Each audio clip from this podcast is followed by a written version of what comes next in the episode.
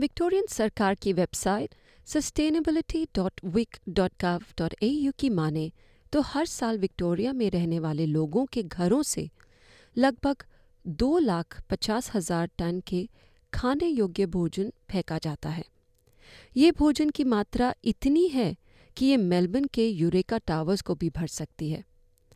Australia में कई restaurants भोजन की बर्बादी में योगदान देते हैं और उन्हें इस बात का अंदाज़ा भी नहीं है।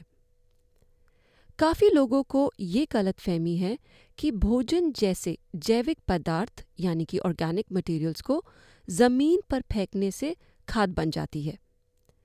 जब भोजन को ऐसे ही लैंडफिल में फेंक दिया जाता है, उसका ढेर बनने लगता है और वो ढेर विघटित होके मीथेन गैस बन जाता है। मीथेन, जो कि एक ग्रीन हाउस गैस है, पृथ्वी के तापमान और जलवायु प्रणाली पर असर करती है। वो ज़मीनी स्तर पर ओजोन बनाती है। इस ओजोन में सांस लेने से सीने में दर्द, खांसी और गले में जलन सहित कई तरह की स्वास्थ्य समस्याएं हो सकती हैं। खाद्य प्रणाली और लैंडफिल में भोजन फेंकना दो पूरी तरह से अलग चीज़ें हैं, लेकिन कुछ भारतीय रेस्टोरेंट्स ने इसका हल निकाल लिया है। चाहे वो किसी चैरिटी को दान देना हो या किसी गैर लाभकारी संगठन यानी कि नॉट फॉर प्रॉफिट ऑर्गेनाइजेशन के साथ जुड़ के अतिरिक्त खाने को सही तरीके से बनाना हो, इन रेस्टोरेंट्स ने शून्य भोजन बर्बादी प्रबंधन की कला में महारत हासिल कर ली है। आज वर्ल्ड फूड डे पर सुनते हैं कुछ भारतीय रेस्टोरेंटर्स से कि क्या योगदान रहा है उनका भोजन को कम से कम ज़ाया करने में। हमने बात करी दमन श्रीवास्तव जी से, जिनका क्यू में एक रेस्टोरेंट है, लेकिन डीडी किचन के द्वारा विक्टोरिया की एसईएस सर्विसेज यानी कि स्टेट इमरजेंसी सर्विसेज में अतिरिक्त भोजन प्रदान करके लोगों की सहायता करते हैं। दमन श्रीवास्तव जी, एसबीएस से बात करने के लिए धन्यवाद। सबसे पहले मैं ये पूछना चाहूँगी कि एक व्यवसाय होने के नाते फूड वेस्टेज कम करने के लिए आप किस तरह का प्रबंधन करते हैं?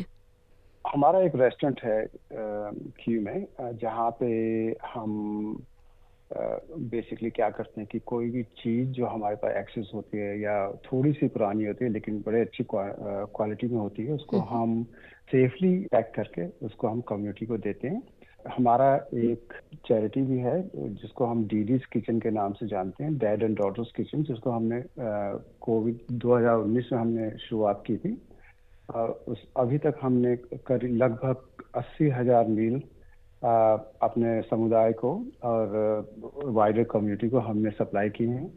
तो बेसिकली हम क्या करते हैं कि कोई भी प्रोडक्ट जो होता है अपने रेस्टोरेंट में यहाँ पे जो 1 या 2 दिन पुराना होता है लेकिन उसकी क्वालिटी बहुत ही अच्छी होती है, इसके बजाय वो कहीं वेस्ट में जाए हम उसको यूज करते हैं। जो अपनी कम्युनिटी जो है, जिसको डियर नीडर स्टूडेंट्स हैं और जो अदर कम्युनिटी जो स्ट्रगल कर रहे हैं, हम उनको खाना सप्लाई करते हैं। तो ये सब शुरुआत कैसे हुई? इसकी शुरुआत 2019 में जब कोविड-19 हुआ था तो हमने घर से खाना बनाना शुरू किया था, मैंने और मेरी बेटी और मेरी वाइफ ने। बहुत सारे इंटरनेशनल स्टूडेंट्स जो मोस्टली इंडियन स्टूडेंट्स थे वो फंसे हुए थे। गवर्नमेंट की कोई इतनी ज़्यादा सपोर्ट स्टूडेंट्स को नहीं थी उस समय, तो हम डोर टू डोर जाके उनके घर के सामने हम खाना रखते थे। और वो इतनी डिमांड इतनी ज़्यादा बढ़ गई और नीड्स कहो कि इतना ज़्यादा बढ़ गई थी कि जो बाकी की जो कम्युनिटीज़ है उन्होंने हमारा साथ देना शुरू किया, डोनेशन देनी शुरू करी। जैसे कोई राइस दे के आ रहा है, कोई चाय, मतलब और चीज़ें हम उसको बना के हम उसको जगह जगह पहुंचाना शुरू कर दिया। धीरे धीरे ये संस्था रजिस्टर्ड हुई।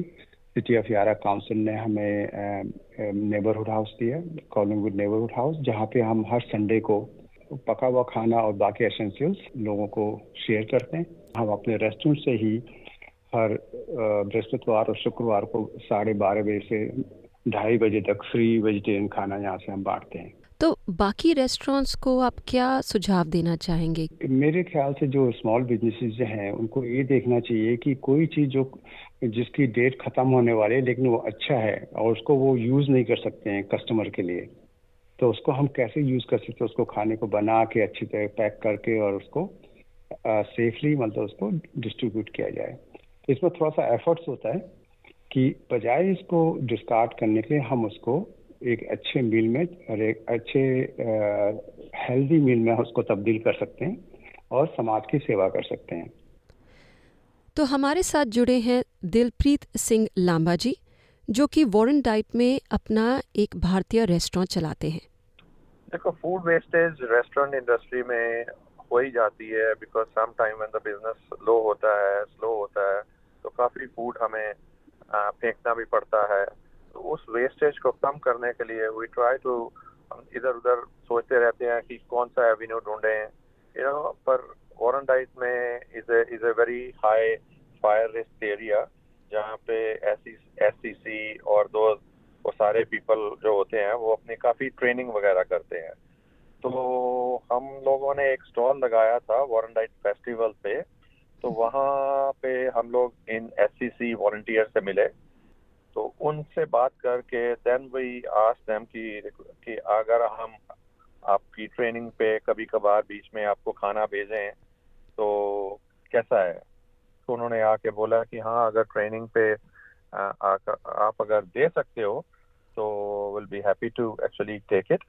एंड होता क्या था कि वो आके नंबर बता देते थे, तो जब भी वो आके नंबर बताते थे कि आज ट्रेनिंग पे 20 आदमी हैं या 25 आदमी हैं, सो उन 25 आदमियों के लिए हम खाना पैक करके डिब्बे में समटाइम मैंगो लस्सी के साथ राइस और करी, वो बता देते थे कि हमें वेजिटेरियन भी चाहिए, तो वेजिटेरियन खाना भी उनको भेजते थे। तो बाकी रेस्टोरेंट्स को आप कुछ सलाह देना चाहेंगे अगर वो भी कुछ ऐसा काम करना चाहते हैं? देखो जी, हर रेस्टोरेंट का अपना अपना होता है, अपनी तरफ से सारे ही मिनिमाइज फूड वेस्टेज को मिनिमाइज करने की कोशिश करते हैं। कुछ लोग डिफरेंट तरह देते हैं कि some people do food vouchers also, हर तरह से मिनिमाइजेशन हो सकती है, क्योंकि food is one thing, bill में जाने की बजाय वो किसी अगर भूखे के पेट में चला जाए तो it could save a lot of lives.